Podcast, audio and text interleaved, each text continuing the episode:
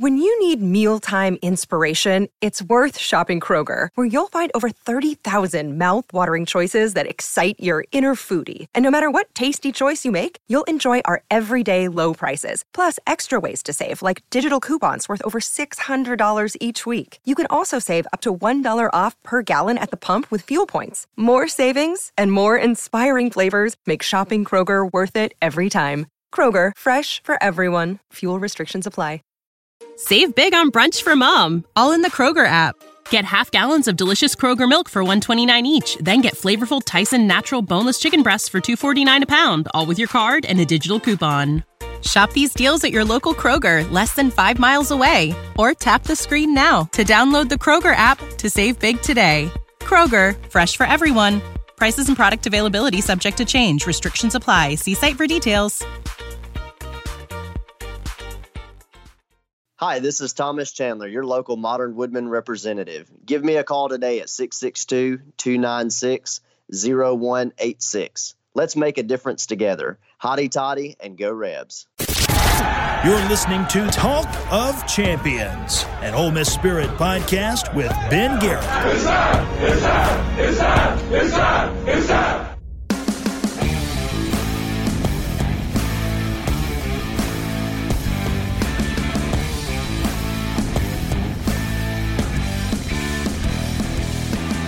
It's a mailbag edition of Talk of Champions. I'm Ben Garrett at Spirit Ben on Twitter. He's Kentrell Lockett, former Ole Miss defensive end at Clark underscore Kentrell on Twitter. He joins me for the mailbag because, of course, he does. Hasn't been on in a while, but he's back now in the guest co-host chair. Forty, how you doing, man?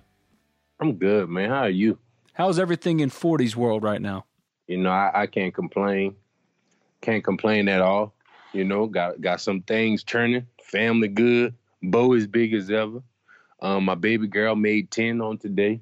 You know, so life is great. Can't really complain, man. You know, they, they can see some things going on at Ole Miss. You got some uh, some players with some big time numbers. I even got an old coach that's back in the red and blue, man. So it's a lot that's going on right now. Big ups to Tyrone Nix too, just for leaving, coming back. You know, it says a lot about him. Well, it says a lot about what people think of him and his work, and of him as well for him to leave a place and then come back. A so, Tyrone Nix question or two in the mailbag. Some NCAA tournament discussion. Ole Miss is in the NCAA tournament. Everyone knows that at this point. Friday, take on Oklahoma at 11:40 Central Time on truTV. Winner gets Virginia on Sunday. I'm heading out to Columbia well, actually, when you're listening to this, I'm in Columbia. You're listening to this on Thursday or Wednesday late evening. I am in Columbia right now. So taking off for Columbia, I'll be there. Full coverage on the Ole Miss Spirit, OleMissSpirit.com, and affiliate of 247 Sports. If you haven't already, subscribe, rate, review Talk of Champions in iTunes. We're also available on SoundCloud. Just simply search Talk of Champions, and soon to be back on Rebel Sports Radio. So the NCAA tournament, spring football is back after a spring break. Baseball picks up the win on Tuesday and Wednesday against Arkansas Pine Bluff a lot going on in Ole Miss athletics. For you in particular, former Ole Miss football player, Ole Miss defensive end, what was your worst spring football experience? The best was the first one with Ed Orgeron in number 46. The worst probably was that next year because I felt like I had a lot to prove and, and, and the coaches expected so much of me.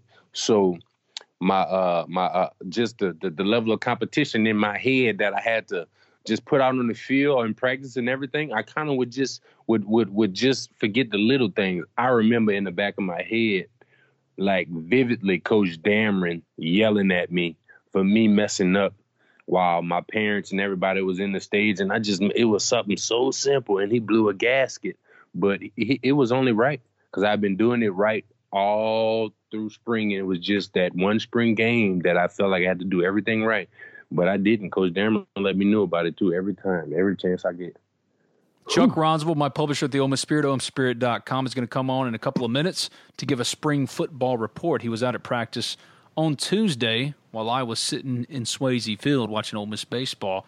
Rout Arkansas Pine Bluff 12 to 2. So Chuck Rounsaville in just a minute. The podcast brought to you by Thomas Chandler, your modern woodmen representative. If you need help financially, contact Thomas today. He'll help you with retirement savings, getting your financials in order. He's done it for me. He can do it for you. So, what does Modern Woodmen do? How about financial security for you and your family through life insurance, retirement planning, financial services? How about quality family life through member benefits and local fraternal activities?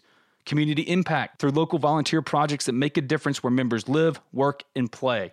If your finances are bogging you down as they were for me, contact Thomas today. He's a personal friend. He's the one to talk to. 662 296 0186. 662 296 0186. To learn more, go to www.modernwoodmen.org. That's www.modernwoodmen.org. Thomas Chandler, your Modern Woodmen representative. The podcast brought to you by Allen Samuels Chrysler Dodge Jeep Ram of Oxford. The car buying process can be overwhelming. Believe me, I've been there, like recently.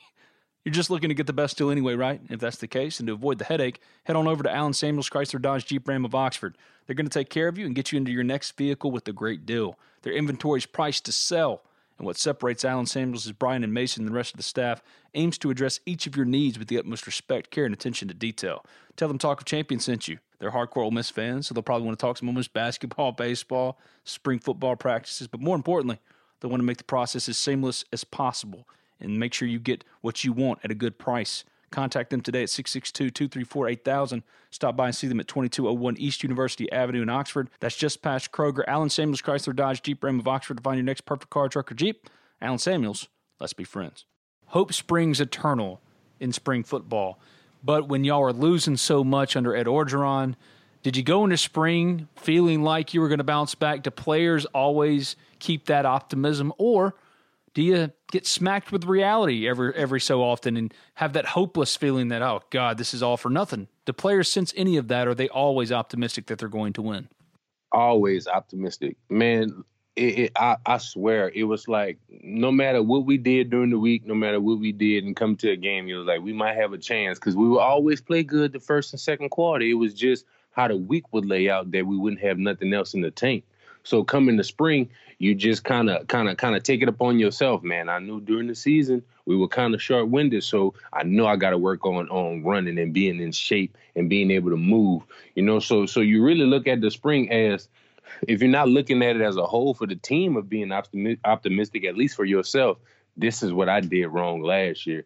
This is what I need to fix. This is what I left on film. This is what other coaches and other players see. This was my weakness last year. So this year, that weakness should in turn be my strength because I've worked on it so much. So, so the, season, the previous season is over. You can't change that. Only thing you can change is really you and what you can contribute to the team next year. So that's always an upside. There, there's always something you can do in the offseason to erase the previous and just to just to make yourself better or that one that one foot up or that the extra few minutes of studying film, the extra few minutes of ball get up, the extra few minutes of pass blocking, the extra few minutes of reach blocking, cut blocking, whatever it may be, wherever you lack, that's what you got to feel. So that's what I that's, that's that was my whole approach. Media, me in particular, hate spring football, but no one cares what the media thinks. No one likes the media. They just want you the fans, meaning those people out there, want you to tell them what's going on. So who cares what I think? Fans like spring football. Do players like spring football? I say yeah because it's that break in that fast of your dad to play football. Well, your dad to go to school first, of course, but your dad to play football as well. And now you're not playing football; you're a regular student. You know, so so when it is that time to get back to play football, it's like something just a little bit different. You wake up in the morning and and, and you you don't need that ex, that alarm clock now. You up because you know today is the day to strap on the pads, or today is the day that we back in the meeting room. So it's really something that you look forward to. But on the other hand, it was like, okay, this that break I've been looking forward to to really just put the body on the shelf, for it to just just just gather itself, for me to you know put back in it what I need to just so I can be good for the upcoming upcoming season. So it, it, it's and it's free time. Maybe I may get to go home or see friends or hang out when I didn't. You know, like uh, it's seven o'clock on the on a Wednesday, and I could probably go hang out at my friend house instead of being just leaving out of practice and you know didn't have to go to study hall. So at that point in time, you're somewhat as a, you're somewhat a regular student, but at the same time, you're in preparation but you look forward to that actual day when you can strap the pads on. I ain't, I ain't gonna say strap the pad. I'm gonna say strap the pads on because you know you got the first few days of, of, of acclimation, and then you go from just jerseys and helmets to shells, and then the full pads. So the first few days are the worst. Is when you actually put the pads on. Is when you is when it's real. You know, because because you want guys to go full speed. You can't go full speed, um, um, not equipped. But that's what make a pro a pro. You know, so so you're really testing to see if you can do it now. We've talked about this before on one of the versions of my podcast, be it the flagship or the Old Spirit podcast or now Talk of Champions. I can't remember. But for all those people who haven't heard that podcast from years, I don't know, a couple years ago probably, who were those players that always performed in the spring but never came through in the season where you go, man, he's coming on, and then boom, he'd go back to being invisible in the fall? Melvin Harris was one. Uh, remember Bruce? Bruce was a Bruce, hell of a Bruce, guy. Bruce Hall always showed out in the spring. Was a hell of a guy during the spring, but then come the season, you know. But you, you it's like you, you don't know if you can put that on Bruce because Bruce was a second, third string running back, you know. So you can't really put that on Bruce. Bruce actually got the opportunity to play during the spring. Devin Thomas, of course, Devin Thomas would would just take the top off the defense. You know, it it would be speed that we would never see any other time, just besides spring. You know, you would get flashes of it in practice, but during spring, he was that guy, and you never really saw it. Um, you you had like guys like Cliff Coleman in in um practices and in spring. You really couldn't throw the ball over there to Cliff or, or where Cliff was. But then come the season, Cliff wasn't even in the starting rotation type deal. And Melvin Harris, of course, Melvin Harris in in the spring was a guy that we thought we could depend on, but he had a lot of other things going on with him. But then when you look at what he would do and produce, like some practices during the spring, he wouldn't drop a ball. The next practice, he may he may catch all all jump balls, but then come come fall camp, can't catch nothing. Hands like bricks. So it was a few guys, man, a few guys. Uh, Tank Washington was one of them guys too. They thought, you know, he had a big upside for what he did in the spring, but then come the fall, he'd be like, man, where did all that go? Where where where where where did all that go? Where where was it? You know, so it was a few guys, a few guys. It, it was, I'm sure, it's more than that, but that's just the ones that just just came off the front of the low, front of the middle. Best spring scuffle that you can remember. John Jerry and Jonathan Cornell. Now that was hard to believe, but it happened. Yeah, Cornell doesn't seem like a fighting kind of guy. On the football field, Cornell is a different person than what he is in real life. In real life, he crew socks, vans, shorts, and a t-shirt. But on the football field, he he is not that guy. And him and John him and John Jerry just went at it. And that was during Ed Orgeron time. He was liking it. Then he blew the whistle. Dun, dun, dun, dun. Then he made them line up, go go chairman of the board, and just go until they got tired. And so eventually that turned into a fight again. But they just went until they went tired. And then we just resumed practice like nothing ever happened. Um, John Jarrell Jerry Pope- probably won, but I'm thinking that Jonathan Cornell held his own at least. for sure, for sure. Jonathan Cornell was think about it. He was a middle linebacker in the SEC, so he was used to taking on that size and them guys, you know. And he was bench pressing him off his chest every time he was coming, like get up off me, get up off me, get up off me. But that was a brawl. That was something I did not want to intervene in. Uh, there's another one, Jerrell Powe and um, Jerrell Powe and Alan Walker. Jerrell Powe and Alan Walker during the spring. Powe's a friend of the program. I love him to death. I wrote his retirement story. I, I, I think the world of Jerrell Powe. Having said that, Powe doesn't seem very quick in a fight. Now, if he gets his hands on you, tough. That's but Alan. Walker danced around him, I'm sure. So, Powe, first off, Powe get tired. Powe, come on now, coach, throw a dog a bone. Now, if you want a dog to eat, you got to throw him a bone every now and again. That's him trying to get a little water break, a little extra on the side, trying to finesse the coach. So, as we running from, we was in the indoor. And we were towards, you know, the windows where the coach's office are. We were right there. That's normally where defense or D line be in the back end zone. So Coach Coach uh Coach Nutt blew it up. We had to go all the way on the other side of the field. It's two minutes. So Powe already mad because we got to run. Man, why they don't come to us? Why they don't come to us? Allen started laughing. So as we taking off running, Powe trips, and instantly he think Alan Walker tripped him. And he, eh, you know, he had that cast on his hand at this time. Well, he stayed with a cast on that right hand, right wrist, thumb, whatever it was. He swung at Alan Walker with that cast, and Alan Walker just kept laughing, kept laughing. I told you, Big Powe, you can't hit me. So that whole practice, them two kept going at it to meet each other in the locker room to do nothing, just to talk, just to talk, just to talk, just to talk. That okay? You want to hear another one? Of course. Six eight Melvin Harris was dropped by like five nine Jeremy McGee. Melvin Harris is like uh like Groot, except if Groot was the teenage version of Groot and he could be blown over by the wind. Melvin body fell in sections. It was like neck, torso, hips, thighs, shin, and just left lay to the ground. It was spring, early morning run, no late evening run. We had to make them 110s. Melvin was the only one not making them 110s. We had been finished like about eight 110s previous than, than the one we were running. Melvin, the only person still not making the time. Jeremy say, one more time, Melvin. One more time, and I, I promise you. Now, keep in mind, Jeremy McGee had had surgery on his hand. He had broke his hand or something. He had screws and plates in his hand. Probably was two, three months out from surgery. Yeah, that same hand uh, laid Melvin down on that ground in that dust. Crazy.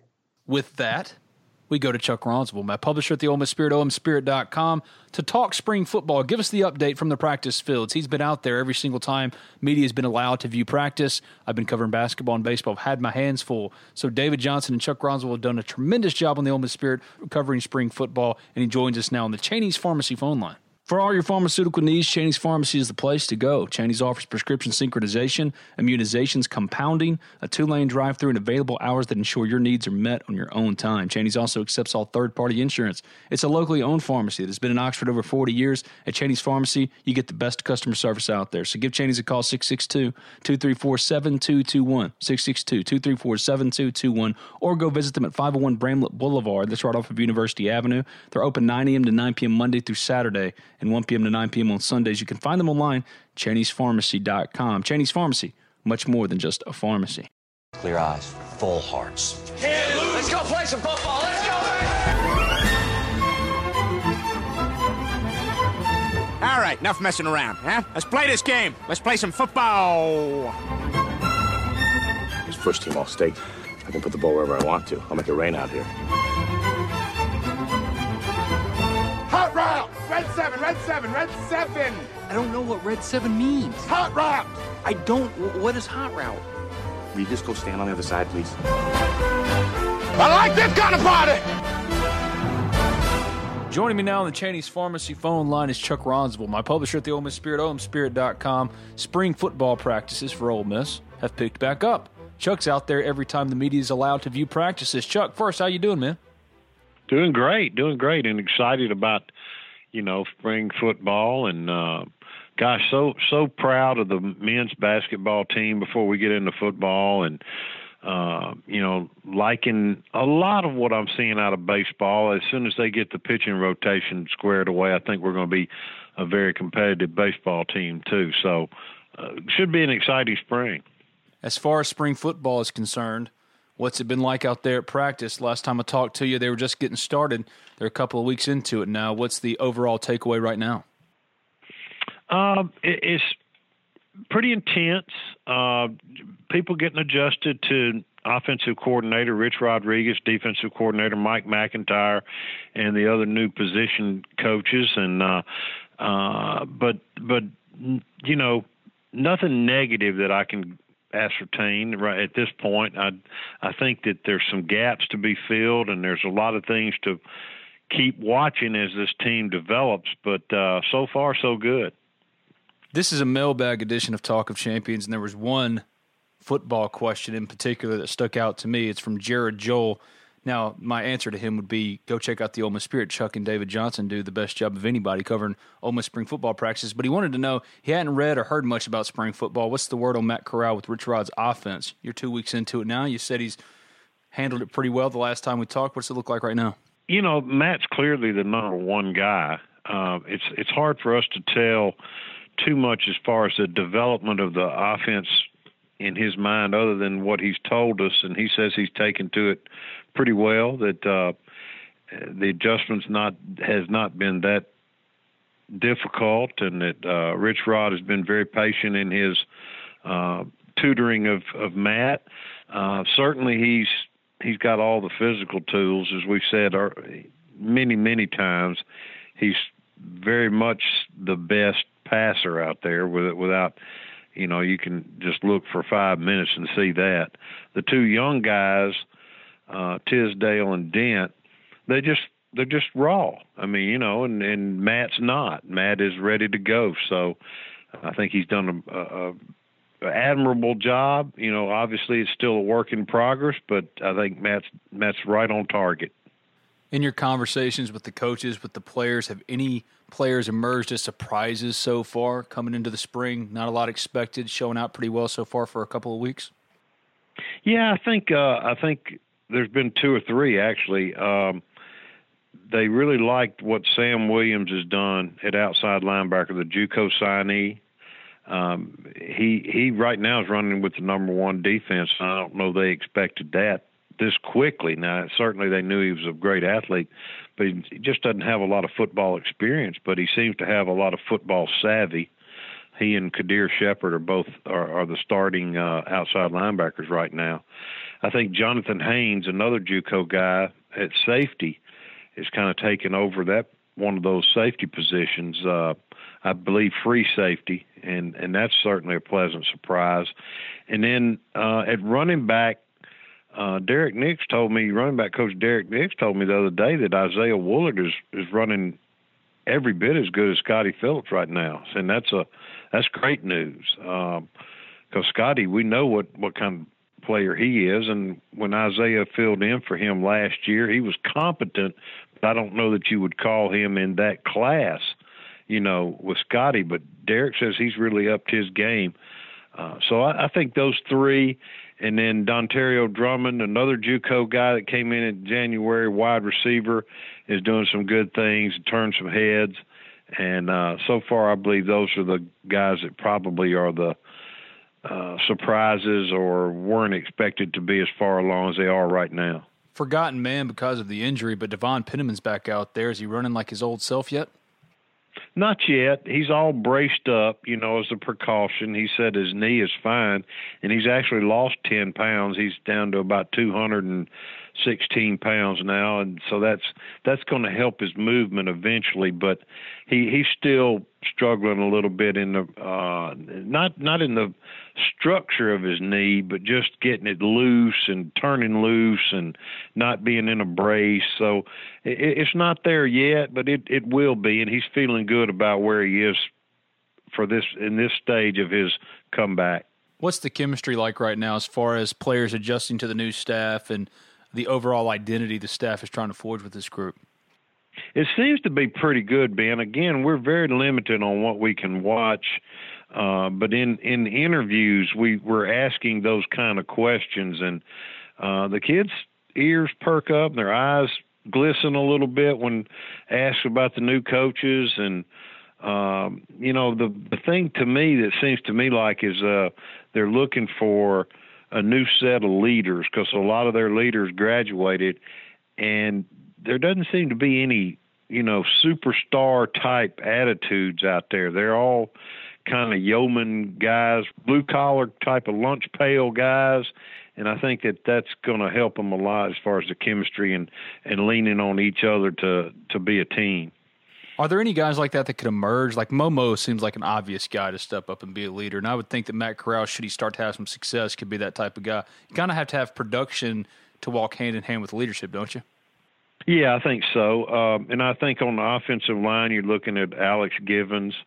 Um, out wide, you know, last year they leaned a lot on DaMarkus Lodge, uh, AJ, DK.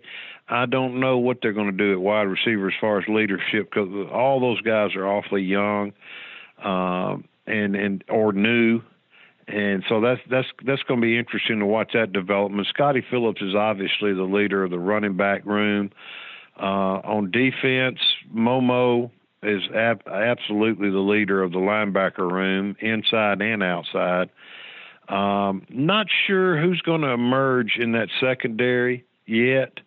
Um, maybe a Myles Hartsfield, maybe a Vernon Dasher. I don't know. Depends on a, a lot of things. You're still waiting on Montrell Custis and Jalen Jones to come back off of their knee injuries. So uh, right now, Momo, Momo's the guy, and you would hope that Josiah Coatney or Benito Jones. Uh, would would emerge on the defensive line as leaders, but it right now they're both in green jerseys, signifying that they have no contact, that they're coming back from injury. So it's hard to lead when you're in that kind of situation. Position battles are overblown in spring football, but one thing I've heard, I haven't been out there, and obviously you have, that Jason Pellerin's pushing Octavius Cooley pretty hard right now as the first team tight end. Well, he was until he came down with a concussion. He, right now, he's Oh. in concussion protocol, um, along with Alex Givens. So both of those guys are in concussion protocol right now. But uh, when he comes back, I, I guarantee you he, he's going to push for a lot of playing time, regardless of which one of them starts. They're both going to play a lot, and and I th- and it's you know good for Jason. I mean, he's been around here a long time. He's played in the shadow of Dawson Knox and Evan Engram, and even to a certain extent Cooley. Uh, so it's his it's his shot, and I think he's going to take advantage of it. As far as the cornerbacks are concerned, Jalen Jones is still hurt, had the ACL, ACL injury last year. Is Ole Miss operating like he'll be back and be a starter, or are they looking at Keydron Smith, the JUCO guys, to take over that spot and whatever they get out of Jalen, they'll be satisfied with, kind of like it's gravy? Uh, no, I, th- I think they're counting on him pretty heavily. Uh, you know, I mean, he's he was arguably before he got hurt last year, which was real early in the season. As far as August practice, arguably the best defensive player on the team, No and I. I know that's saying a mouthful, but uh, you know that was a huge blow when he went down. When Custis went down, and he went down uh, to an already thin defense. Uh, that, that's that was two tough blows there. Um, and they're they're anxious to get them back, get them back in the fold because they're they're important cogs to this. Now, I will say this: the spring is going to allow uh, Keydron and and Myles Hartsfield and Jamar Richardson, the JUCO transfer, to you know to get a lot of rep. Ja'Cory Hawkins, uh, you know, there's several of them that are going to benefit from spring, and we'll see how it comes out. But eh, no, to think that Jalen Jones isn't going to be a starter next year, unless his knee does not respond, I think would be uh, unrealistic. As far as other possible transfers, Gabe Angel's gone. Do you foresee any other real movement, be it in the grad transfer market or guys leaving after spring football if they're not where they want to be on the depth chart, or do you think uh, the roster's pretty much set going into the fall? Oh, I think it's pretty set. I mean, you know, there there could always be one or two guys that come out of spring and uh, you know I'm not getting enough playing time, yada yada yada. But nothing that's obvious to you watching practice. Uh, I mean, I don't see any heads being hung out there or or attitude issues or anything like that. So uh, to try and answer that definitively would be almost impossible. But uh, you know, it's always a possibility, obviously. Well, last thing, I'll let you go. If I'm an Ole Miss fan, I don't know anything about spring football. I've stayed away from it on the Spirit. I've stayed away from it on this podcast. The overall number one thing I should take away from what spring football has brought so far for Ole Miss would be what? Better coaching, uh, in my opinion. I, I think there's a plan. I I don't think there's any wishy-washy. I think uh, Mike MacIntyre is a brilliant coach who's going to get the most out of the defensive talent allowed, and Rich Rodriguez's, I think, his reputation and track record speaks for itself. Uh, I think Rich Rodriguez is going to introduce an offense out here that's more to Matt Luke's liking, a little more running, a little more physical style, a little more aggressiveness. Um, so I, I think coaching is is the number one I'm taking out of it. Uh, and then the, other, the number two thing is uh, how quickly will some of these kids develop because they're all going to have to come on for this team to be successful next year. He's Chuck Rounsaville, my publisher at the Ole Miss Spirit, omspirit.com, and affiliate of 247 Sports. Always good stuff, Chuck. Thank you, man. I appreciate it. We'll talk again. You too, brother. Take care. Thank you a lot. That was Chuck Rounsaville, my publisher at the Ole Miss Spirit, omspirit.com, and affiliate of 247 Sports. If you haven't already, subscribe, rate, review Talk of Champions in iTunes. We're also available on SoundCloud. Just simply search Talk of Champions. It's soon to be back on Rebel Sports Radio. More details to come. It's mailbag time. Mail time. Ooh, ooh, the, the mail's here. You've got mail. Special mail for you. This is a letter to Hollywood saying, Keep it up. Movies are great. It's mailbag time here on Talk of Champions. I'm Ben Garrett at Spirit Ben on Twitter. He's Kentrell Lockett, former Ole Miss defensive end, at Clark underscore Kentrell. The first question comes from at I underscore am Paul 27. At Spirit Ben, why does the baseball team always struggle against soft tossing lefties? It's not just soft tossing lefties, it's lefties in general. Entering their matchup with Arkansas Pine Bluff on Tuesday, Ole Miss was hitting through 20 games, 238 against left-handed pitching, with a collective team OBP of 339. They were slugging 301. Ole Miss didn't face a lefty against Arkansas Pine Bluff on Tuesday, and Cooper Johnson going into that game led the team with a 400 average. Jacob Adams second with a 364. Ryan Olenek, Cole Zabowski third and fourth respectively, 360 and 286. Thomas Dillard is hitting 269 against Southpaws. Tyler Keenan 208 for the season. Grae Kessinger 150. Cooper Johnson has been my team MVP so far, and Ole Miss is 15 and 16 as we're recording this right now before the game Wednesday night. But in general, Ryan, Ole Miss has had trouble, especially in recent seasons, with low velocity pitchers. Ole Miss scored their first 10 runs on two hits, I think, in their 12 to 2 win over Arkansas Pine Bluff on Tuesday. I actually asked Ryan Olenek, who had the team's first two hits, about it after the game. He had four hits and five at bats, set a career high with five RBI. He was the only Ole Miss Rebel with double digit hits in that game. And keep in mind, you, you uh, Arkansas Pine Bluff's staff is atrocious. The Gold Lions feature four pitchers, I think, if memory serves, with off speed offerings topping out in the 60s. It was bad. He said, quote, it's that slower velocity. You're not used to it. You see these big leaguers hitting 98 like, like they see it every day, and that's because they see it every day. You're used to it. We're used to 90, 92, 94. You see these guys, it's a really big adjustment, but it's almost like you're sitting off speed. They can't beat you. Good hitters get jammed. Stay inside the ball, end quote. That comes directly from Mike Bianco after we cut off our recorders and we're done interviewing Mike Bianco in the post game. I asked him, How do you wait back on 64 miles per hour? And he said, You just got to wait. You just got to wait and get jammed. And Ole Miss didn't do a good job of getting jammed against Arkansas Pine Bluff, but it didn't matter because they kept getting walked and hit by pitch. And Ole Miss scored a bunch of runs 10 runs on two hits, and then 12 overall on seven. So Ole Miss waited it out, but soft tossing lefties, junk ball, pitchers in general, Ole Miss struggled, and the lefty struggles so far this season obviously of concern to this point. At the third quarter, the afternoon fireworks ask, How are football season ticket sales going? Shame on you at the third quarter. You obviously didn't listen to Ross Bjork on Talk of Champions on Tuesday. I asked him specifically about football season ticket sales. They're over 11,000. The deadline, I think, is next week. Suffice to say, those numbers are concerning, but they're not all that surprising, right, 40? Not at all. You would expect that well, I, I would expect it just going into this season and from what has happened. But you really can't say can't speak towards what them fans thinking, what they're doing, or why they're not getting those tickets, or or or, or they just want to buy the ticket. Maybe I don't know. And I'm going to be there. How about that? Count me in when in those. But but I get it. I understand. I understand you feeling a certain way. But if you're red and blue, you're red and blue. Blue. It don't mean win it really mean win, lose, or draw. It's marriage, you know. Thick and thin, better for worse. This we've seen better. Now this is we worse, but we coming back. So be there with us. That's all we asking, you know. That's all. That number will grow, but I get it. I understand it because of the six-year NCAA colonoscopy of Ole Miss football. I also get the coaching search that led to Matt Luke. All of those things crescendoing into this a season ticket sales number that is not good right now. That number will grow. Where it ends up, I don't know. I think Ole Miss will probably end up selling twenty five thousand. Yep, about two, that what I would say about 20, 25,000 for sure.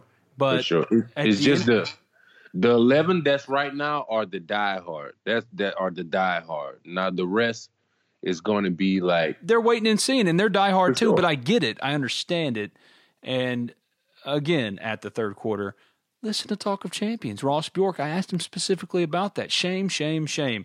At Gunboat Dave, 40. Thoughts on Tyrone and what he will instill in the defense. Also, what's your favorite vacation spot? First off, we want to talk about vacation. I love Jamaica, Kingston. I'm from there, folks there. So it's it's it's it's second to none to me.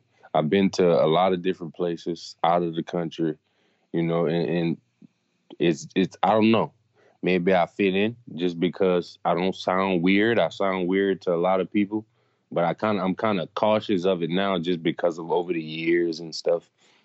But once I go there, I really can talk how I want to, and people understand that weird accent, which is crazy. So Jamaica, of course, would be my favorite place to vacation. But now to get on Tyrone Nix, first off, you can't be soft in playing Tyrone Nix defense you're going to see who's the toughest or, or, or the the the first off headstrong, the most uh, mentally strong person. You're going to see those 11 on the field first off because you got to be that type of person to play with Tyrone Nix. He's only coaching linebackers, but still, you're right. I get that, but but his his personality and his presence it's infectious. It's it's man, Coach Coach Nix was the D coordinator, but he was the linebacker coach too. And the D line, cornerbacks, everybody was right there around him. What Coach Nix has to say next? What he gonna say about this play? What he gonna say we could have did better about this play? Or who not competing? Who could have made it? And who made the play and was erasing because of his mess up? So first off, he gonna instill that competitive nature and that that that that just that tenacious attitude. That's where the Land Sharks was birthed from, from from him and his mentalities and his mantras and what he instilled in us. And now it's it's like you really can't be a land shark without the creators. And now you have one of the creators or one of the originators back in it to start it all over again and to to like to just to relight that flame. And and you're right. You said he's only the linebacker coach, but I'm sure he's gonna throw in throw in a few mixes of some blitzes with linebackers or whatever. You know, but but my my thing is I don't know how just from knowing Coach Nix how he will be how, how he's gonna have to dial that back going previously being at Ole Miss and being a D coordinator, leaving and then coming back and being just a position coach, you know, from from in that in that area, in that realm, in that environment, in that atmosphere again, but just in a different position, maybe a lower position, but still, it's that's what I'm thinking about, you know, and like the boundaries and, that he may have or may be placed upon or placed in. But me, I'm listening to him. I'm any coach on this, listen to him. Listen to him. I'm telling you, we beat Florida we got out of that that that that that funk we were in. We went to two Cotton Bowls. We we, we could have went to the, the Orange Bowl, but somebody said we're not going to talk about that anymore. I mean the Citrus Bowl. We're not going to talk about that anymore. But yeah, I, I was, it, and it started with the defense. Couldn't solve Chris Relf in 2000, 2009. Okay, that's that. You speak of one game Sorry. in two seasons. Sorry. One Sorry. one game in two seasons. I we did I wasn't beat going to bring Tebow. it up. I wasn't going to bring it up. We we did beat Tebow. You know, uh, uh, on under coach under coach Nix, I know he had at least five players that was top five, top ten in TFLs, um, TFLs, PBUs, interceptions, sacks. I was Hardy being sarcastic. I know. I'm just saying. I'm just saying. I'm speaking of which of which I was a part of under under his umbrella, and w- and the plays that he put on the whiteboard, and we took it from the whiteboard and put it on the green grass. You know, so uh, I'm I'm here for it. Remember, we were saying we were looking. We need to find those players to line for, for linebacker. We need to fill those voids. I, and I really never even thought about finding that coach though. You know, that coach can make a player if he's willing to learn. He can make a player. You can't teach effort, can't teach heart, but you can teach football. You can teach X's and O's. You can't teach play plays. You can't teach how to how to how to execute and to, t- to take out um but what they're actually trying to do. You and know, toughness. Tyrone. Nix brings toughness. For sure, man. You just wait till the season. I just can't. I'm. That's what I'm really excited to see, more than anything. That Ty Bone is back in red and blue. That's what brings hope is the staff changes. That's where the hope sure. comes from. It's a completely Listen, overhauled staff, and the staff changes were necessary, and it's far and away a much better, well-rounded staff than what Ole Miss ran out there last year. I don't know what's going to happen in the next few years, but I think they're building towards something. I see Coach Ty, I see Coach Rod, you know, and, and, and a lot of stuff that's going on. So what's next? You know, I keep asking myself, what's next? What are they really building to? What's going to be the end all be all? When is there? When when is the coach? When is when is Ole Miss? We're finally going to find that coach that's going to be for 10, 12 years. Is that going to be in the next three to four years? The next the next two years or next year? Feel like they're setting up for something like that.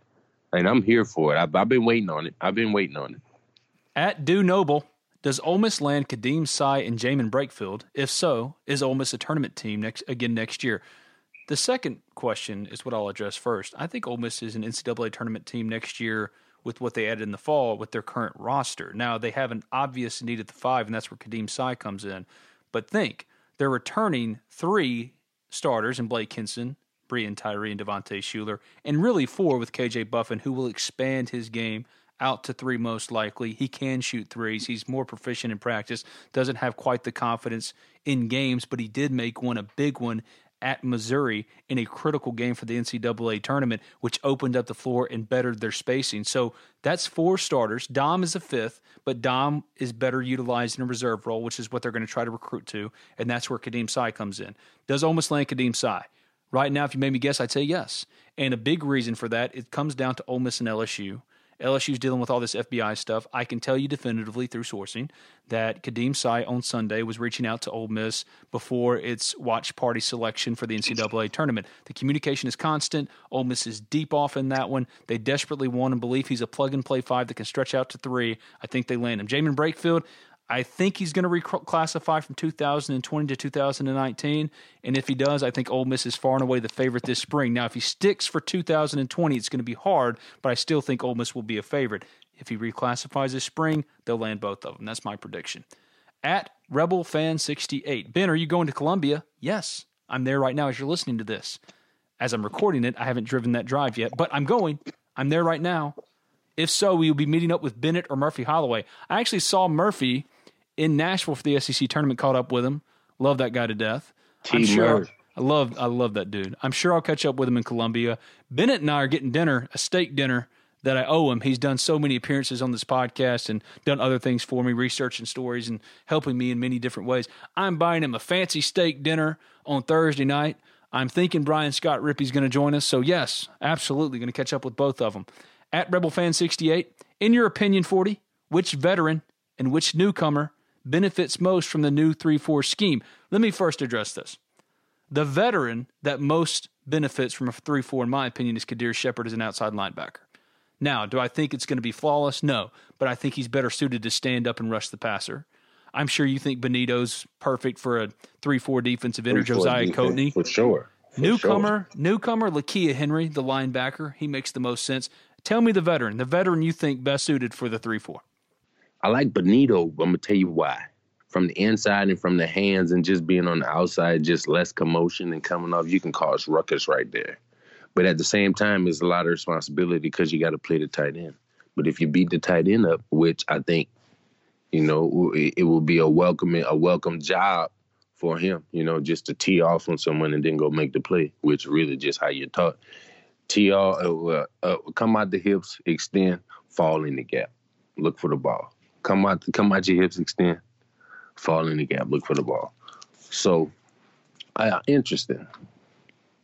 Benito, Appreciate that Rebel sixty nine. Yeah, Benito. yeah, made me to, to made me think about it like that. I, I, I didn't think about it like that to break it down like that. But we gonna see to fall in really to fall in and the linebacker come and play off of him, or just really make him right. If you fall off the outside, I got to fill in that inside gap. Or if you really play in the inside how you need to be, I'm just right off his ass, right where I need to be. There's there's no gaps. There's no spaces. There's no he squeaked out. He squeaked out for a seven yard gain because every gap is covered. Hmm. Did you ever have much experience with a three four? Um, no, not really. Cause, cause man, we were we that first Tampa two. You know, it was just a it was a lot of different fronts, a lot of movements. And that Tampa two, I was in a two point stance a lot, rushing as Leo, just standing up or it was really my choice. You know, I could be up in the two point or in the three point stance. It just sometimes in certain plays and uh, uh, certain responsibilities, it just didn't feel right to be up in the two point stance. So it got to a point where I was in the two point stance with like field pressures and and and um, certain coverages or, or certain places I had to drop, like middle of the field, hot to all that other type stuff, which was something that was different for me. But the three fours, it was it's, it's, it's imagine we will have a cheetah package, it'll be just like a pass rush package where another guy will be out, not maybe in the three, but uh, like up up against the run or first or second down, no, maybe a third down, but on that third down, you know, it's down the distance. You can pin your ears back and go rush. So it was more of rushing on the three technique than it was rushing on the on the on the tackle, which they think I would have the advantage, you know, just for uh, getting off the ball, hand speed type stuff, but not to take on the actual run. I don't. Mm, mm, that's so. Tough, when you went man. to OTAs with the Redskins, they didn't have a three four at that time. They they had the three four, but I was that outside that outside linebacker. Just like I said previously, when I was in that position or was or would get up in the stands, the two point stands that, that I was primarily um, um, playing or trying out for when I was with the Redskins, I didn't have that experience because really when I would get in the two point stance, I just would be, you know, uh, uh, um, dropping into coverage or, or, or, falling back over somebody's spy type stuff compared to attacking, attacking the run, spilling, boxing, and my fits and my gaps compared to trying to learn it then just right there on the fly with a host of other players compared to uh, um, just just having a few a few reps or more than a few reps compared to the four years, three four years prior to that. I didn't, and really, to be honest, I'm kind of mad that I didn't because when you think about it, you know, I was recruited at, I was recruited by certain schools to play that position, and to get to the next level is the position that I was gonna play. I was like, hey man, I kind of shot myself in the foot you know, well, not shot myself in the foot, just didn't really keep all options open, so to say. You know, I always wanted to be Freeney, always wanted to be Kearse, but both of them did a little bit of both. It was did did did kind of mastered uh, um, a little of both avenues. You know, so it was kind of it, yeah yeah yeah. I didn't I didn't I didn't experience it enough to actually hold it down or or to to to leave that that that lasting impression. But oh, he could be outside linebacker. At M Bullock seventy seven asks predictions on Ole Miss Oklahoma matchup on Friday. How how far do y'all think Ole Miss can go in the tourney? General predictions on the tournament, and have y'all made any brackets? Shame on you too. At M Bullock seventy seven. You dropped me a mention on Twitter saying you listened to my podcast. You obviously didn't listen Tuesday. For shame, shame, shame, shame. Ring the bell like Game of Thrones. Bennett Hipp and I went through the entire bracket, and we broke down Ole Miss Oklahoma too. I have Duke, Texas Tech, Auburn, and Virginia in my Final Four with Duke winning. It's a lame pick, I know, but the bracket to me is chalky. And as far as Ole Miss goes, I think Ole Miss beats Oklahoma on Friday and loses to Virginia on Sunday. But remember, they weren't supposed to be here. Picked last in the preseason in the SEC. Everything from here on out, it's gravy. They got to the dance, the ninth appearance in school history. The matchup with the Sooners is favorable, though, and I look at them, they're undersized along their front line, relying on the Big 12 most improved player in Kristian Doolittle. Um, he Christian James is a capable guard. He's their leading scorer at 14.4 points per game. He also had 6.3 rebounds. Brady Manek, I think's his name, accounts for 12.6 rebounds. Devontae will likely draw James as his defensive assignment. I like Ole Miss's odds there. The Sooners, like Ole Miss, aren't a particularly good rebounding team, which I think boosts Ole Miss's chances. Ole Miss has the advantage on the perimeter. Kermit Davis is one of the best X's and O's coaches in college basketball and can go toe to toe schematically with anyone. He's an absolute stud. The SEC Coach of the Year turnaround for Ole Miss remarkable. This is in no way disrespecting Kermit Davis, who has done an absolutely bang up job. But this is only his fourth NCAA tournament appearance in the last 17 years. And I'm looking right now at the Oklahoma notes. Lon Kruger, one of the best coaches in college basketball, is guiding a team to the NCAA tournament for the 19th time in his career, the 10th most among active head coaches. He's the only coach to win an NCAA tournament game with five programs. In 2015, he became the first and only coach since the NCAA tournament expanded to 64 teams in 1985 to take four programs to the Sweet 16 or beyond, and he's one of only three head coaches to ever lead four schools to multiple NCAA tournament wins. Now, head to head, one game, I'll take Kermit Davis all day against pretty much anybody. But Lon Kruger has been in these situations time and time again. That's got to account for something. Not to say he has an advantage necessarily over Kermit Davis, only that Lon Kruger, he's won in the NCAA tournament. He knows the tournament, he understands it. And I think that's got to give them some type of advantage in some way. What advantage? I don't know. But I think it does have to give him something looking forward. All right, who are you picking to win the NCAA tournament? I'm at Duke, of course. They got their man child back. Zion's uh, the best, man. He's like, an absolute manimal. Man child. I don't know who they gonna play. It really don't even matter though, because he's playing with vengeance now. Is he taking out all that stress and anxiety from when he was missing those games and watching it out on the rim? I'm sorry. I just can't wait to see with him, RJ Barrett, and everybody just gonna put on a show. And Coach K over there just calm, but he didn't rally the troops in his wartime. I'm just it, it really don't even matter who they who they play. I've really I've watched Duke play, North Carolina play. I've watched Virginia. I've watched uh, Ole Miss, of course. I watched Florida, Florida. I watched Alabama. That's about it. Now, it's just now, you, now is when you really get to see everybody. You get to shoot. You get to see the shooters. This when I first saw Curry. This when I first saw what's his uh McDermott. CJ McCollum for me. First time I ever Mc- saw him. Yeah, like and and Doug McDermott. McDermott. I'm like, I don't even know where he is now, but I remember doing college. Like, where these guys come from? Pure shooters, you know. So that's that's really what I'm looking forward to on a big stage like that. The, uh, a team that you didn't hear of, and all of a sudden they just, oh, man, these guys shooting. Like, who was the team last year? I forget the I forget the team with the lady in the wheelchair that went far, but yeah, it's it's like we're looking for one of them Cinderella teams. At Greg's Greg Greg 40. Any more stories about your time at Ole Miss, like something else Coach O did or Greg Hardy did? I think you've exhausted those stories. man, you man that yeah, you can say exhausted them, but there's so many. It's like the ones I just know offhand are, are just know are just are second to none that are imprinted just just in my brain is what I first spit off. But certain things that'll mistrigger things, you know. And so I don't know. Not too, not no, not like that. I haven't told you but but I haven't told you. But once you get deep in the conversation, things do come up. I don't, I don't, mm, mm, mm, no, I don't, I don't. We've hit all those stories at this point. Greg going to Disney World during practice week. Yeah, it's like Coach Joe walking up and down the hallways of the Manning Center banging a trash can. Too many Chiefs, not enough Indians. Too many Chiefs, not uh uh. Too many Chiefs, not enough Indians. What the one heartbeat? Bench pressing three fifteen, just walking in the weight room, hit three fifteen, just get on a treadmill. Ah. He's not even that guy no more, though, man. Well, He's I really did not, see it in the. no. I know, but wait, we did see some glimpse of it in the interview. Okay, guys, hold it down. I'm trying. I'm I'm having an interview. Thanks. and then they kept doing it. And now that was the real Coach O. The second time around, you saw the lip and you saw the chin. It's starting to quiver like liver in hot grease. Say, oh, there he is. He's emerged. It's like, it's like his lip and his chin got a glitch in it when he get mad. It's it's trying to move, but it can't. It getting stuck. I don't know if it won't be open or it won't be closed. It's like the the the scary movie mask. I love Coach O, man. I love Coach O. I love Coach O. Special kind of dude. I he's, swear. Uh, he's different. He's, Yeah, he's he- different.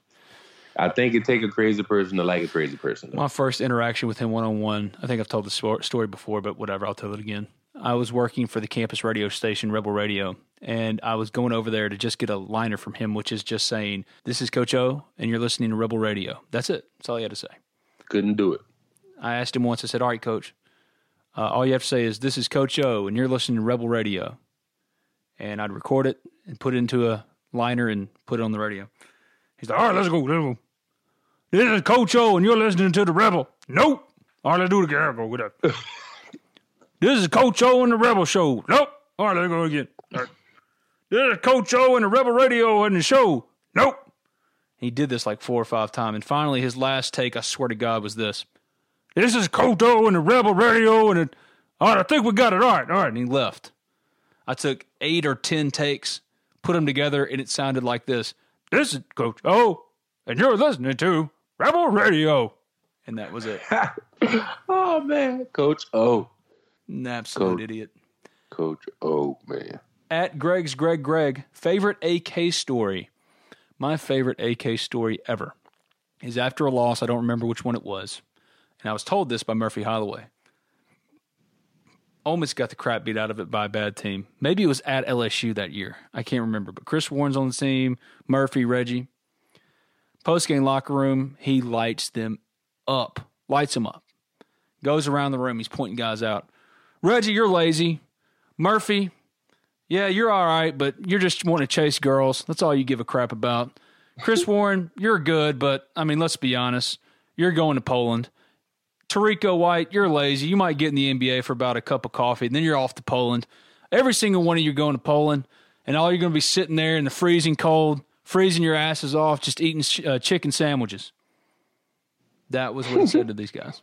Who's in Poland though? Is anyone of them? In I don't know, but Murphy said my reaction to him was to outside of laughing, motivate myself internally to say I don't want to go to Poland and freeze and eat chicken sandwiches. So I played my ass off from that point forward. Mm-mm. Mm-mm. That's crazy. Yeah, all I could think about was not going to Poland and eating chicken sandwiches. At Greg, Greg, Greg, spooky, creepy locations around campus slash town. That little alley off the side of the square is pretty creepy. The Grove at night, period. We played like it and hide and go seek in the Grove many a nights. The Grove got lights now. It, I don't think it had, or it didn't seem like it had that many lights then. Ooh, just imagine in the dark somebody run past you full speed and you don't know who it is. That's scary. That's scary. The basement of Farley Hall by yourself at night. Um, that that corner over there by Isom, right over there when it's the theater building and like the ROTC building meet, right over there is creepy. Right like by the stairs, right by Isom and the Union is creepy. You know, um, where the mail comes in down downstairs, like that little ramp of the Union. Oh, it's so creepy down there, so dark and wet and damp. Basically, any corner of Brown or Ken Kincannon in the early 2000s. All right, you know behind behind. Okay, what is it? It's not Deaton. It's Brown. Behind Brown, that little road that's behind Brown. And Brown is an girls, absolute dump. And the girls' dorm, and then right behind Brown is like that little parking lot. That parking lot, the whole parking lot is creepy. The whole parking lot. The whole parking lot.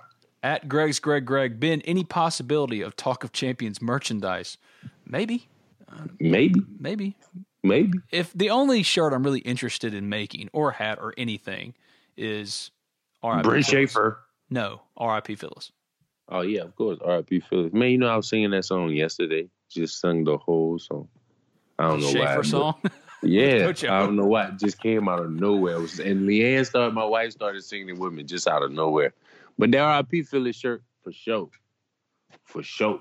At Cole Miss 22, where would this basketball team be if the selection committee still used the RPI instead of net? Huh. Let's take a look. Ole Miss, 20 and 12, 10 and 9. Strength of schedule 60, 68. RPI rank 67.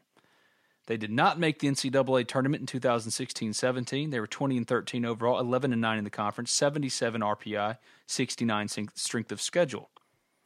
In 2015-16, 20 and 12, 10 and 9, 97 RPI, 138 strength of schedule. In 2014-15, 20 and 12, 11 and 8 in the SEC, 60 RPI, strength of schedule 53, they made the NCAA tournament. That was the year Stefan Moody came back in Dayton and beat BYU, and they lost to Xavier to end the year. And then 20 and 6, I mean 26 and 8, 15 and 6. That was the 2013 year. Their strength of schedule was 120, but their RPI was 48.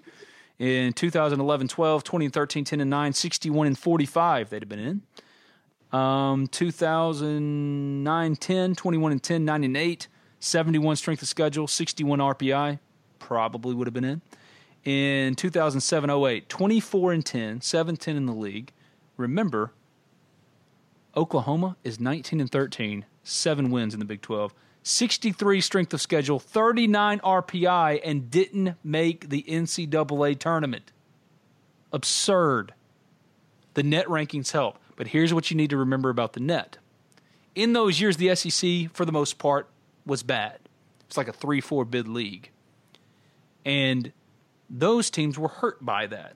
There were times when the SEC was sixth overall conference in the country or the seventh overall conference in the country, behind even the Mountain West.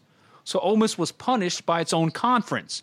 With the net, however, Ole Miss would have probably made it three or four more times, quite frankly. And I know that sounds crazy to think, but go look at the numbers. The resume is about the same.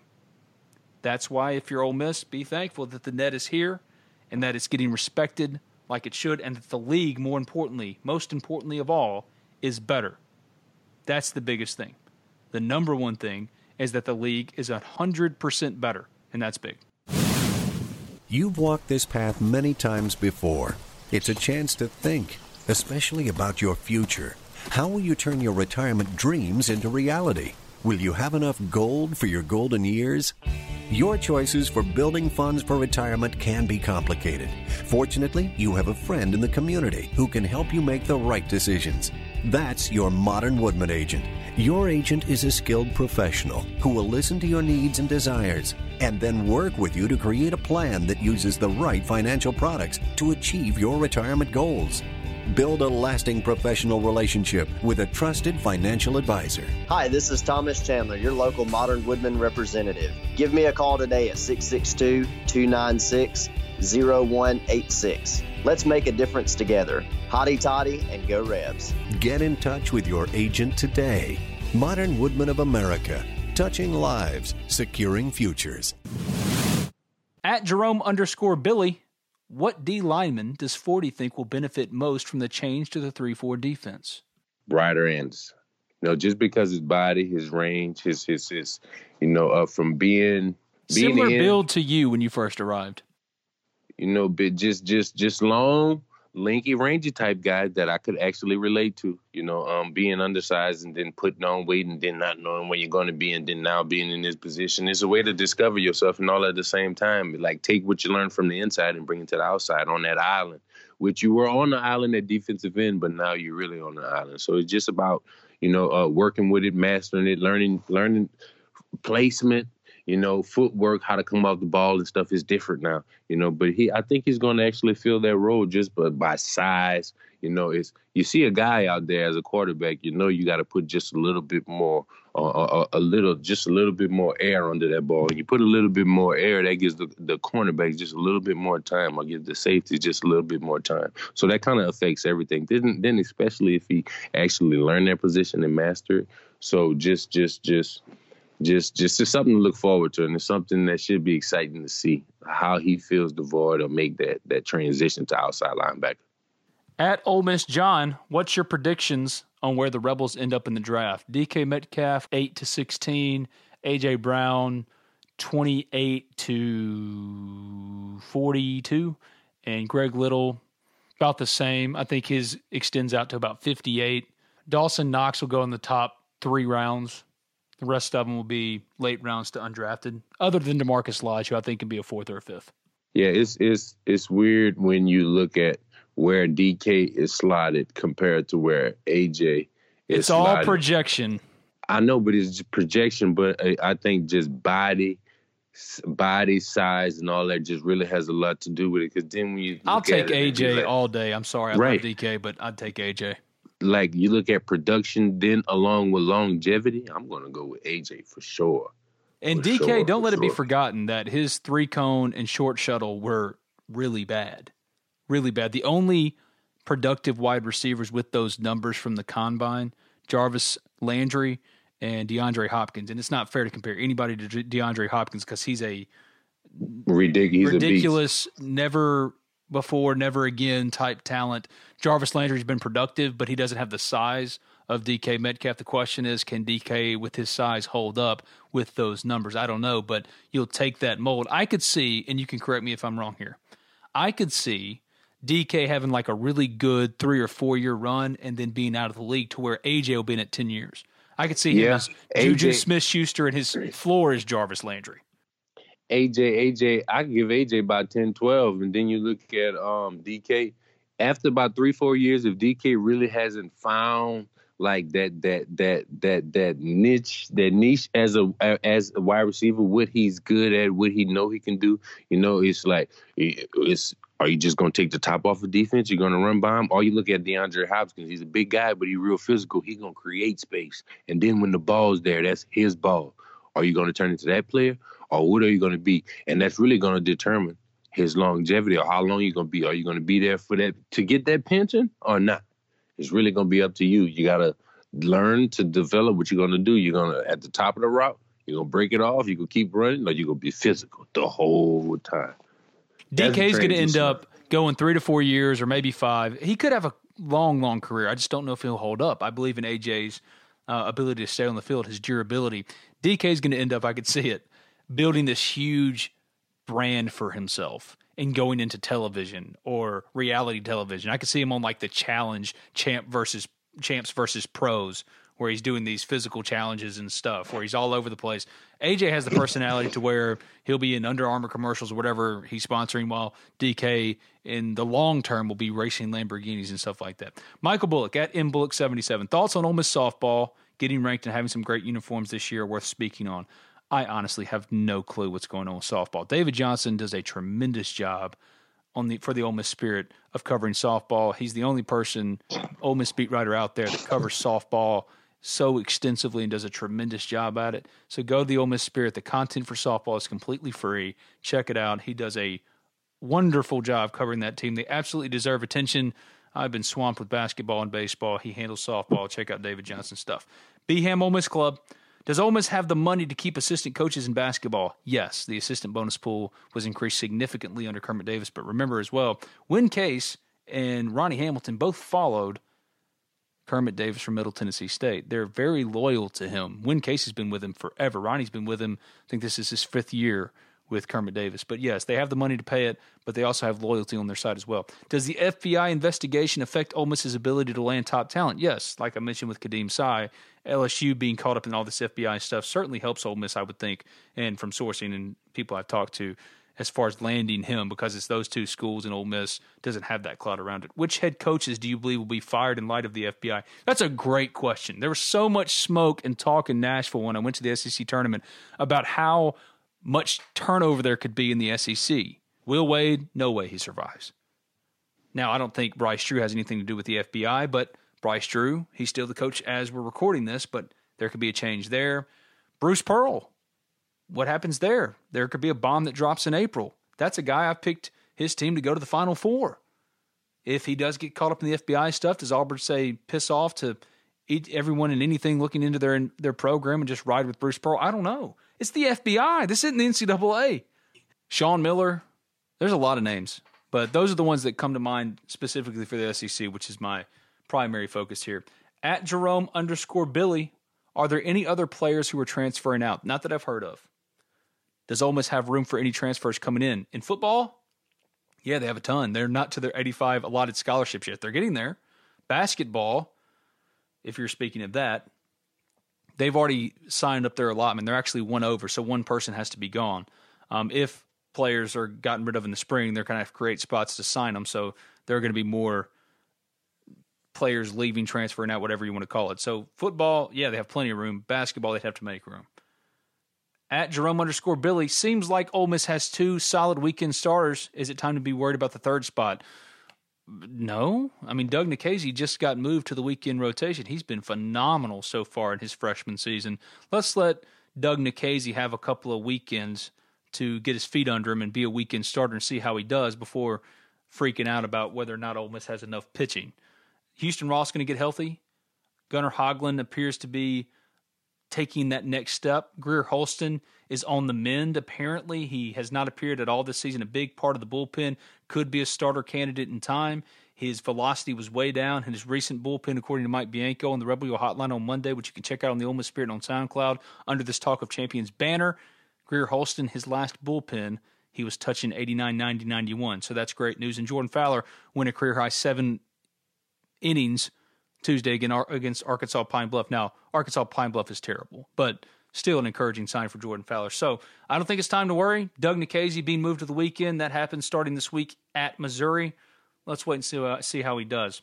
At Rebel Fan 68, have you heard any pessimists saying Kermit set the bar too high in year one? No, I don't think anybody had any bar set high in year one at all. No one expected Ole Miss to be at this place. I don't think so, but I would imagine there are some out there. I, if there are, I haven't heard them. I don't think anyone had any realistic expectations for this year. Everyone was ready to give Kermit Davis and Ole Miss a mulligan for this year, whatever it was. Just wanted Ole Miss to be competitive. Even Ross Bjork told me that. Just wanted to see Ole Miss be competitive with the nucleus coming back. And look, they're in the NCAA tournament playing in Columbia on Friday. So that's a great, great accomplishment in year one at Rebel Fan 68. Will David's new podcast, The Insiders, be available on iTunes? You have to, you'll have to ask David, but uh, as far as I know, yes, it'll be on iTunes, available at some point. At Greg's Greg Greg, how does baseball recruiting work? Much different than football and basketball. In baseball, teams recruit and sign players and or just recruit players and commit those players before even signing them, and all the other schools back off. It's nothing like football and baseball. There's a gentleman's agreement in baseball to where if a kid commits, back off, leave him alone. He's going there, and coaches abide by that. So that's how it usually works. Now, schools have to deal with different type of scholarship numbers and restrictions. Ole Miss is restricted compared to say even a Vanderbilt or whatever, and they're able to massage scholarship um, numbers and and how they give out scholarships and stuff like that. Uh, but the the main deal with baseball is you recruit them all, but if they get committed, you back away. What dates do Ole Miss fans need to know for basketball recruiting? That's a great question. Ole Miss is well into spring recruiting, which really began in earnest in the fall. They signed four: um, Bryce Williams, Sammy Hunter, Dude Collum, Rodney Howard. The dates to know are April 17th through May 15th. That's the window in which college basketball programs can sign prospects in the spring. Some names to keep an eye on would be, gosh, Khadim Sy, Jaemyn Brakefield, the grad transfer market. Um, you're going to see a lot of grad transfers start to pop up. I actually retweeted one last night um, before we started recording this. Little Rock grad transfer, Rayjon Tucker he averaged 20.3 points per game, 6.7 rebounds. He's heard from Arizona, Arizona State, St. John's, Utah, Ole Miss, Memphis, TCU, Nevada, Pittsburgh, Georgia Tech, Miami, South Carolina, Auburn, UConn, Texas Tech, Maryland, West Virginia, Grand Canyon, and Rhode Island. That's how grad transfer markets work. It's a very small pool, and a ton of teams are going to be on every single prospect, but Ole Miss will be deep in that market. Don't forget about that market. It's important. Ole Miss ideally would like to add – a grad transfer guard. Do you pay attention to recruiting football, basketball, baseball? Do you, I, I, all these recruitniks do, but as a former player, do you get into that at all? I re- I, I follow football, the football recruiting, just because of the names, the younger guys, and all of the maybe the brothers or cousins that I may be associated with. Baseball, I never really understood how it worked. You just cleared that up for me as well. I understood basketball, but basketball goes way far beyond. You know, I remember uh, it's it's it's kind of you know they're looking into it now, but I remember long times ago when I was playing AAU ball, like 14 and 15, seeing scouts in gyms. You know, when I was here in Memphis, and I'm like, man, we're 14. Like, how could y'all even? I didn't get it because I understood how football worked, but didn't understand that basketball side of it at all. Baseball, like it's just like I said, I didn't didn't know until you cleared it up soccer. I don't know anything, any other sport or anything. I was like, but but following it, yeah, of course. Because I'd be like, well, why is this guy going to this school? Or why would he even go to that school? Oh, maybe it's the coach. I get it. That's where it is. So it's like I've been trying to bring my own like little notions to it. Like, why would he go to that school compared to why did I choose to go to that school? Is it because you're gonna get a ring? Is it because you're gonna play? Is it because where the school is? Is it because of the colors? Is it because of the brand that they're wearing? Is it because of the coach? What is it? You know, that's that's really what I get into now compared to when I was actually there looking at it. When I was there looking at it, I was just looking at, man, is this guy can this guy really play? Can, is he gonna come in and help us? Or he just gonna be another guy that's gonna come here and probably by the spring semester he gonna be gone. You know, that's how I viewed it then. But now it's completely different. It's not really of of of of how you gonna help, how you gonna hurt, how you gonna harm the team.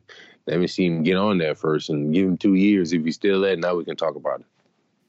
Do football recruits pay attention to where other football recruits go? You always hear it all the time about a package deal and stuff. Really, it comes down to your own personal decision, right? I mean, I don't think y'all put too much stock into where other guys go.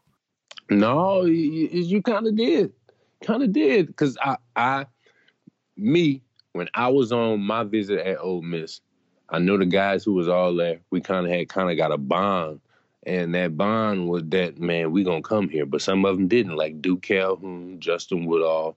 You know, they went somewhere else. But then like people like Marcus Tillman and all, we all were kind of made a bond that week in Shay Hodge, and we end up being in the same spot come June, you know. And then you look at it, be like, man, this guy was on the visit with us. He ended up signing with Alabama, so now we looking at him, we cool, but now we frenemies now. It doesn't really. I thought you was gonna be part of us. And then like uh uh like like when CJ was on here, when CJ said he was at Dan Mullen house, and the people that he was talking to, I think it was Bennett or who I don't. Remember. Aaron Morris. Yeah, Aaron Morris, and and and when Morris told him he was going to Ole Miss, where did CJ say he was going? You know, so it, you do you do see uh, are, are, are kind of um, take into consideration where the next guy going because you're like, man, you may know him, you may heard of him, but then you know rivals and all of that was big, so you would see the guy that they say, oh, he's a four star, and you're a three star. Why is he a four star? Why is I? Why am I a three star? You look at his videos, be like, oh man, I know I may be better than him, but he's gonna go to Ole Miss, uh, and and yeah, for sure. I know I'm gonna go to Ole Miss now. We really gonna see who better, or we get to play with each other now. So, so it, you duh, you do take that in consideration. It, it has a then then then you look at certain position. You look at quarterback and receiver. You look at a quarterback and he looking at another team. Man, I would love to throw to that receiver. Now we get the chance to play. Uh, uh, but two schools are recruiting us and we got scholarships. Hey man, you gonna sign with Ole Miss? You know, I like throwing that deep ball, and I put a lot of air up under it so you can run up underneath and go get it. Yeah, man, I see how you throw the ball. My quarterback couldn't throw me the deep ball. I always had to wait on it, so I didn't score as many touchdowns. I was short by eight touchdowns. So that kind of how that worked, man. Just in that conversation and just like that, just like that. I love that C.J. Johnson story because I remember when he was on the podcast when you and I did it regularly together and founded this pro- podcast together. C.J. said that he he was walking in Dan Mullen's house on his visit to Mississippi State. Aaron Morris is there, some other prospects, a few of which signed with Ole Miss, including Tobias Singleton. And Aaron Morris said, I'm going to Ole Miss. And CJ Johnson went, I am too. And Aaron said, No, you're not. You're full of shit. And he said, Watch. And he called Houston Nutt walking up the stairs of Dan Mullen's house and said, Coach Nutt, tell Aaron Morris where I'm going. And Houston Nutt, of course, is like, Oh, he's coming here. He's coming to Ole Miss. He's coming. And sure enough, C.J. Johnson ended up at Ole Miss. And I, I've asked you this before, and just as a refresher, I know Joe McKnight, God rest his soul, was a player that really surprised you. But any player, any recruit look you dead in the face, hosting him, conversations, say, I am coming to Ole Miss, and then didn't, ghosted you?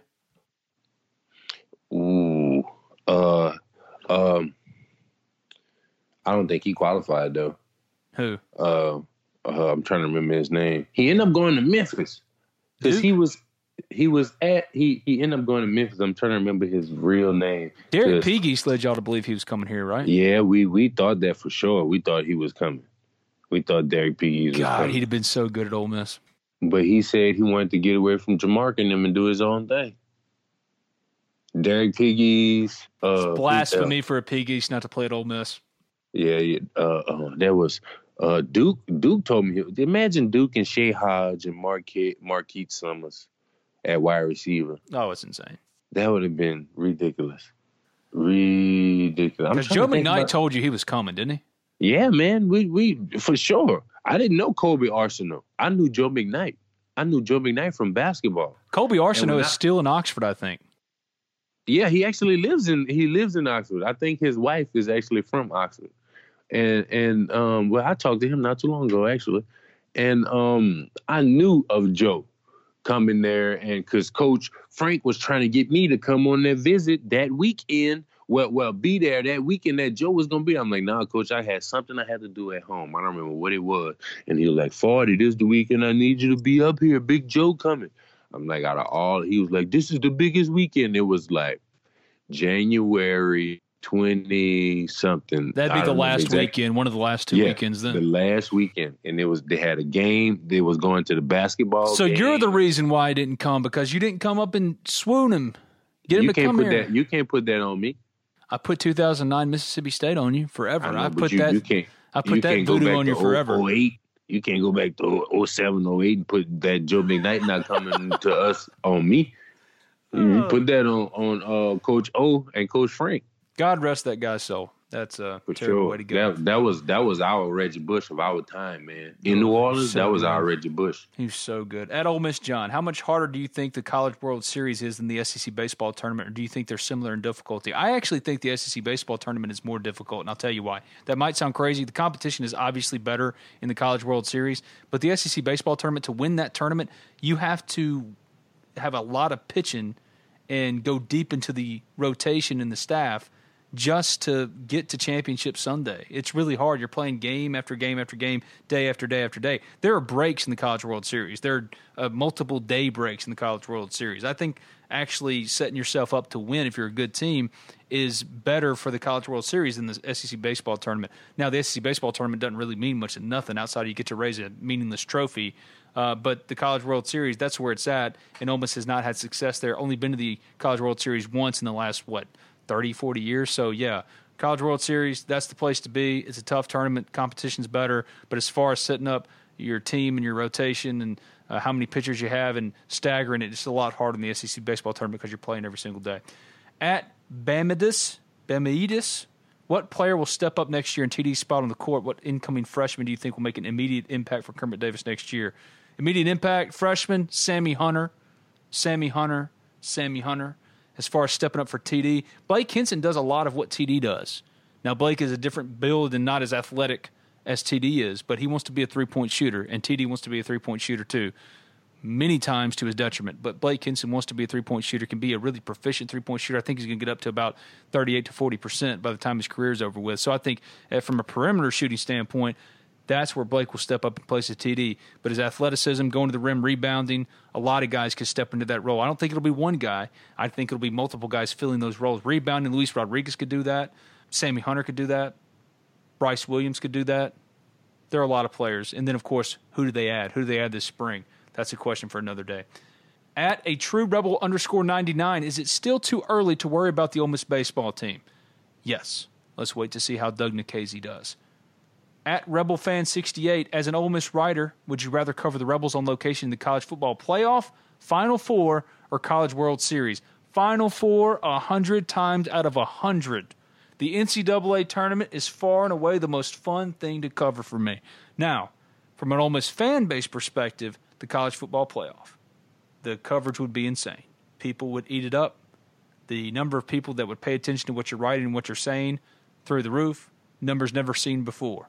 But as far as my personal preference for coverage, give me the NCAA tournament every single year. I absolutely love it. It's the best. Varsity Rebel at Varsity Rebel. Would a coaching change get Ole Miss baseball over the hump, or do little for the program at this point? I don't. I don't really know. I mean, Mike Bianco is Ole Miss baseball. He built this program from nothing. I don't know. Maybe. I think a fresh voice at some point in the near future, it could help. Would it get them over the hump? I don't know. I really don't. But at some point in modern college sports, no matter the sport, and Forty can speak to this, a fresh voice is needed. Do I think it's right now? Not necessarily. I think Mike Bianco is is Ole Miss baseball. Like I said, he's done everything for this program. He deserves to go out on his own terms. But if Ole Miss doesn't make Omaha in the next two, three, four, five years, I can't argue with you. If they completely missed the playoffs this year, they won't. But if they did, you should have a real conversation. I think. I think that's fair. But at You're the right. End of, at the end of the day, Mike Bianco is Ole Miss baseball. But I understand those who would prefer a fresh voice. It happened in basketball with Andy Kennedy. He knew it was time. At some point, everyone knows from coaches to fans to media to administrators, they know when it's time. Do I think that time is now for Mike Bianco? They're 15 and 6. I think they're starting to figure some things out. I don't know. Probably not. I think it's an uncomfortable conversation to have right now so early. At the end of the year, where do they end up? Where do they fall? Is it more of the same? That's the, when you have the conversation. But Ford, you know about it. Fresh, fresh voices. Houston Nutt of all people took y'all's team with all that talent, that crappy coach, took that talent from Ed Orgeron and won. Fresh voices do help at some point. Whatever that change. point is. Change was need. Change was needed. Change was needed at that point. It was like, what else could be done to to make this better? If that everything was there, but the leadership or the head, so to say. As soon as the head that was the head the head or was gone, and there was a, a someone else with different ideas, different thoughts, different approach. You know, it was like it was, you know, just a different will, a different want to. Let's see how this gonna work. Because what we've been doing for the previous years been getting us there, but we still been short. And it kind of worked out, but then you saw it kind of fell to the wayside. So But having somebody new, that helped y'all. Y'all wanted For somebody new. for sure. Y'all were We tired of new. practicing in a rain delay against Wake Forest and getting your ass beat when you came back out after hitting hard in the in the IPF. I mean, come on. We we had a whole game in there. A yeah, that wasn't game. just a walkthrough. Y'all straight up hit. Yeah, we stretched. Man, they had the water buffaloes out there. They had Gatorade and everything. So we were we were man. That How was can you play a game after that? There was a, my high school head coach in my freshman and sophomore years of high school. His name was Steve Denson. He was an absolute moron, terrible person, terrible co- football coach. We would go out on the practice field at two thirty. We would practice until seven at night. It was awful. And Wow. in ninth grade, when you're JV, you have games on Tuesday that start at six thirty. We would practice from two thirty, and our scout team was all of us JV guys against the first team. And our JV was good. We went undefeated two years in a row. We were really good. And then that JV team you would think would go to varsity and become really good too. But and we were good. We had I think we went nine and three my junior year. But those first two years, JV, we Tuesdays, hard hitting practice. That's full contact practice early in the week. Full on practice, all the way up to six. Walk into the locker room, put on our clothes to go play a game, walk out on the field on the opposite end of the practice field, and go play a football game. And that's immediately where my mind went when I talked to you, Michael Oher, Mike Wallace, Marshay about that Wake Forest game. How any coach thinks a team, now we were good just because we were better than the teams we were facing in JV, but in the SEC, that is JV New Albany football kind of crap. That's insane. Man, I remember like it was yesterday. Man, you got turf burn before had turf burns before the game even started. Had the pre-rep and had the peroxide and get the blood off your pants. And the referee didn't say do it. It was the trainer saying, "Man, let me get this blood off you before." You. If you would have saw Larandis and those guys, it was Larandis and it was T two. It was T two at the time.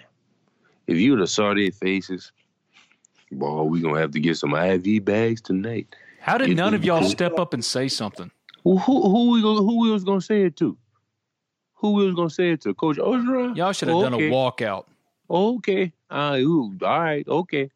Well, Coach O was in in rare form then. Coach O was in his prime. I you should say then. Did anybody ever step up to Coach O ever? Um, no. Coach O, I saw Coach O. Man, listen. If Coach O can rip a three button polo off somebody, I know he can tear a phone book in half. So just imagine him coming off the ball in my chest or him grabbing me. He's like the ultimate bouncer. Like, like, no, I don't want I've seen him, witness him walk in the in just in the in the gym, did 315 like five times, then walk out. I witnessed him walk in the gym, pick up 125 pound dumbbells, did like eight reps, walk out. I've, I've and I'm like, no, I'm not about to, not about to try nothing like that. To say, nah, coach, we're not gonna have this game before the game. Man, at that point, he he was crazy, red in the face. Man, it might just work. This might just be what we need to win. I'm surprised nobody passed out during the game. Nah, at that point, we we were we were some trained soldiers. We had been running all week. We were in Coach Nutt used to talk about going to war with a can of beans on our back. We we was already at war with Coach O. Man, every day. You couldn't get away from it. If you was hurt, you had to work out. If you was at practice, they was gonna kill you.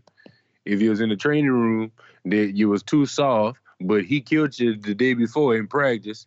So I'm like, so it, it's like it's like you can't win, you can't lose. It was like I don't know, man.